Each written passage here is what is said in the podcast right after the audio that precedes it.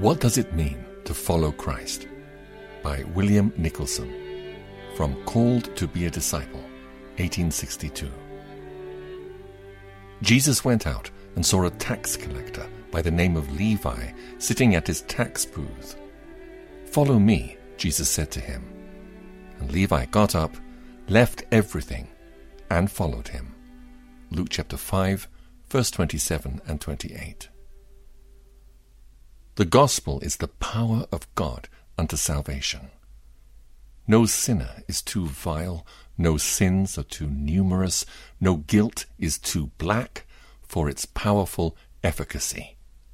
This is proved by the conduct of Christ in offering his mercy to such sinful characters, and by the death of Christ, which was for the chief of sinners. How rich his grace! How impartial his love! The context contains an account of the grace and favor of Christ to a sinful and despised tax collector. Matthew followed Christ. That is, he became his disciple. To follow Christ implies 1. A knowledge of Christ and his truth. The design of preaching is to give the knowledge of Christ.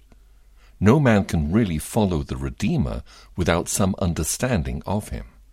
This is the result of the Spirit's enlightening operations. 2.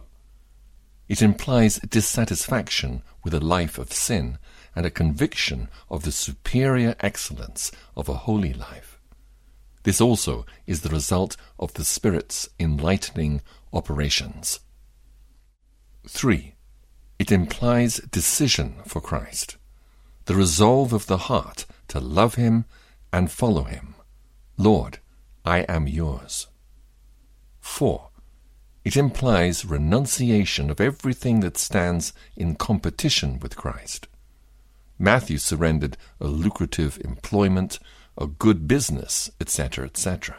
He got up, left everything, and followed him. Just so, the sinner must surrender his darling sins, his impure pleasures, his self interest, the world, the creature, however dear, if it is a competitor with Christ. Then he called the crowd to him, along with his disciples, and said, If anyone would come after me, he must deny himself and take up his cross and follow me. For whoever wants to save his life will lose it, but whoever loses his life for me and for the gospel will save it. Mark chapter 8, verse 34 and 35. 5. It implies dependence upon Christ's sacrifice for acceptance with God and for all needful blessings. 6. It implies prompt obedience to all Christ's commandments. Follow me, Jesus said to him. And Levi got up, left everything, and followed him.